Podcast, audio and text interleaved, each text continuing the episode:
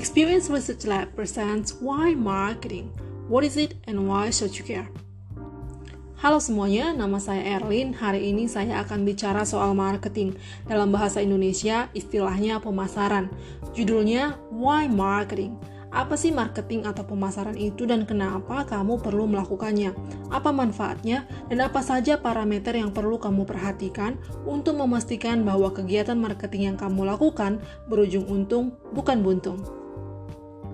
Seperti yang mungkin sudah kamu duga, kata marketing berasal dari kata dasar market yang berarti pasar. Ketika ditambah jiren artinya berubah jadi pemasaran. Penggunaan istilah marketing pertama kali diketahui pada tahun 1561 untuk kegiatan atau proses jual beli di pasar. Seiring dengan waktu, kata marketing terus mengalami pergeseran makna. Kalau dulu kata marketing hanya merujuk pada kegiatan jual beli saja, saat ini juga merujuk pada kegiatan promosi dan distribusi produk atau layanan dari produsen hingga ke konsumen. Jadi, bisa dikatakan bahwa marketing adalah kegiatan yang menghubungkan produsen dan konsumen.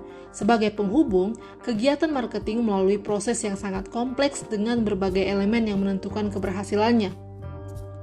E. Jerome McCarty, seorang profesor di bidang marketing dan penulis berkebangsaan Amerika Serikat, menjelaskan bahwa setidaknya ada empat elemen penting yang wajib diperhatikan dalam kegiatan marketing. Yang pertama adalah produk, apa yang dijual. Kedua, price, berapa harganya. Ketiga, promotion, bagaimana caranya membuat orang tahu bahwa produk tersebut sudah tersedia di pasar dan bisa dibeli. Yang keempat, place, bagaimana caranya orang membeli barang tersebut. Apakah mereka bisa membeli dengan kredit atau harus membeli tunai. Keempat elemen ini dikenal sebagai four piece of marketing mix.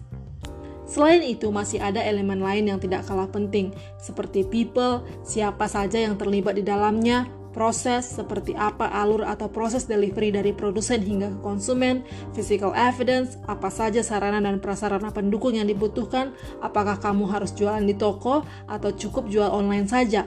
Tidak kalah penting dari semua itu adalah performance atau kinerja. Seberapa besar kontribusi kegiatan marketing yang kamu lakukan untuk meningkatkan penjualan? Untuk menjawab pertanyaan tersebut, ada beberapa matriks atau tolok ukur yang bisa kamu pakai. Di antaranya adalah brand awareness, yaitu yang mengetahui produk yang kamu jual.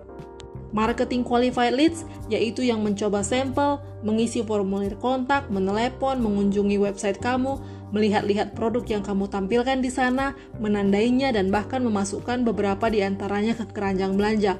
Mereka mungkin tidak langsung membeli, tapi ketika mereka kembali lagi, mereka sudah pasti salah satu marketing qualified leads kamu.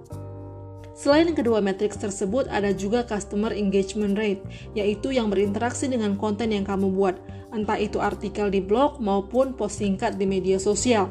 Interaksi ini bisa jadi tanda jempol, komentar, atau respon terhadap pesan yang kamu sampaikan di sana. Ada juga customer retention rate, yaitu yang tetap setia menggunakan produk kamu. Kalau kamu pernah mendengar istilah Net Promoter Score atau NPS, kamu juga bisa menggunakannya sebagai marketing metrics. Last but not least is the return on investment atau ROI, yaitu pemasukan yang diperoleh lewat kegiatan marketing dibanding dana yang kamu habiskan untuk membiayai kegiatan tersebut. Believe it or not, marketing is a costly activity, and therefore you must continuously monitor, measure, and evaluate your marketing performance.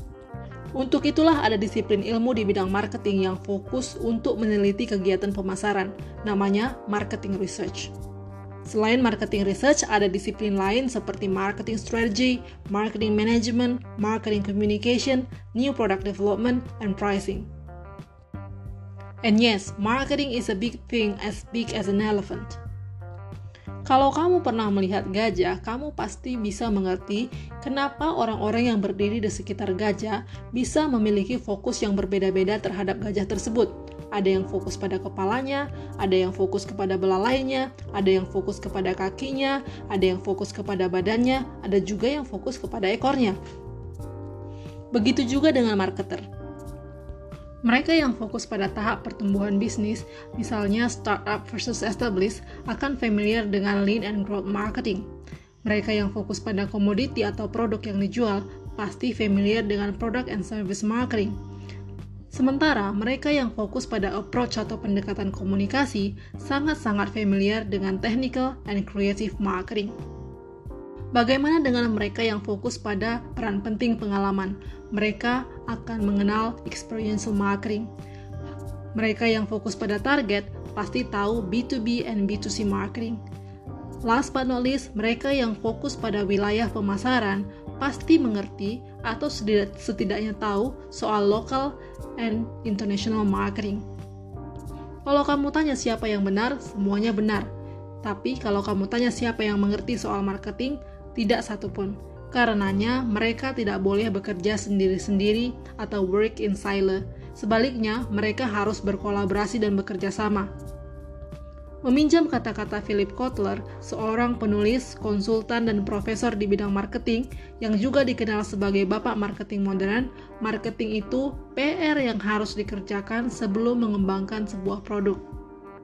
Tentu saja, kamu tidak bisa menelan bulat-bulat kata-kata Kotler, karena kalau kamu harus menunggu semuanya siap, bisnis kamu tidak akan pernah jalan.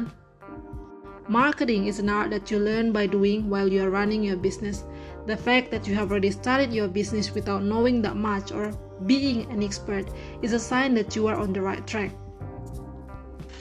Yang kamu perlukan saat ini hanyalah referensi yang bisa kamu dapatkan lewat podcast Experience Research Lab. Atau kalau kamu lebih suka baca, bisa juga kunjungi situs erl-insights.com. Untuk yang suka nonton, Experience Research Lab akan segera hadir di YouTube. Dan sementara itu, kamu bisa ikuti media sosial di LinkedIn dan Twitter. Nama akunnya sama, Experience Research Lab. See you next time!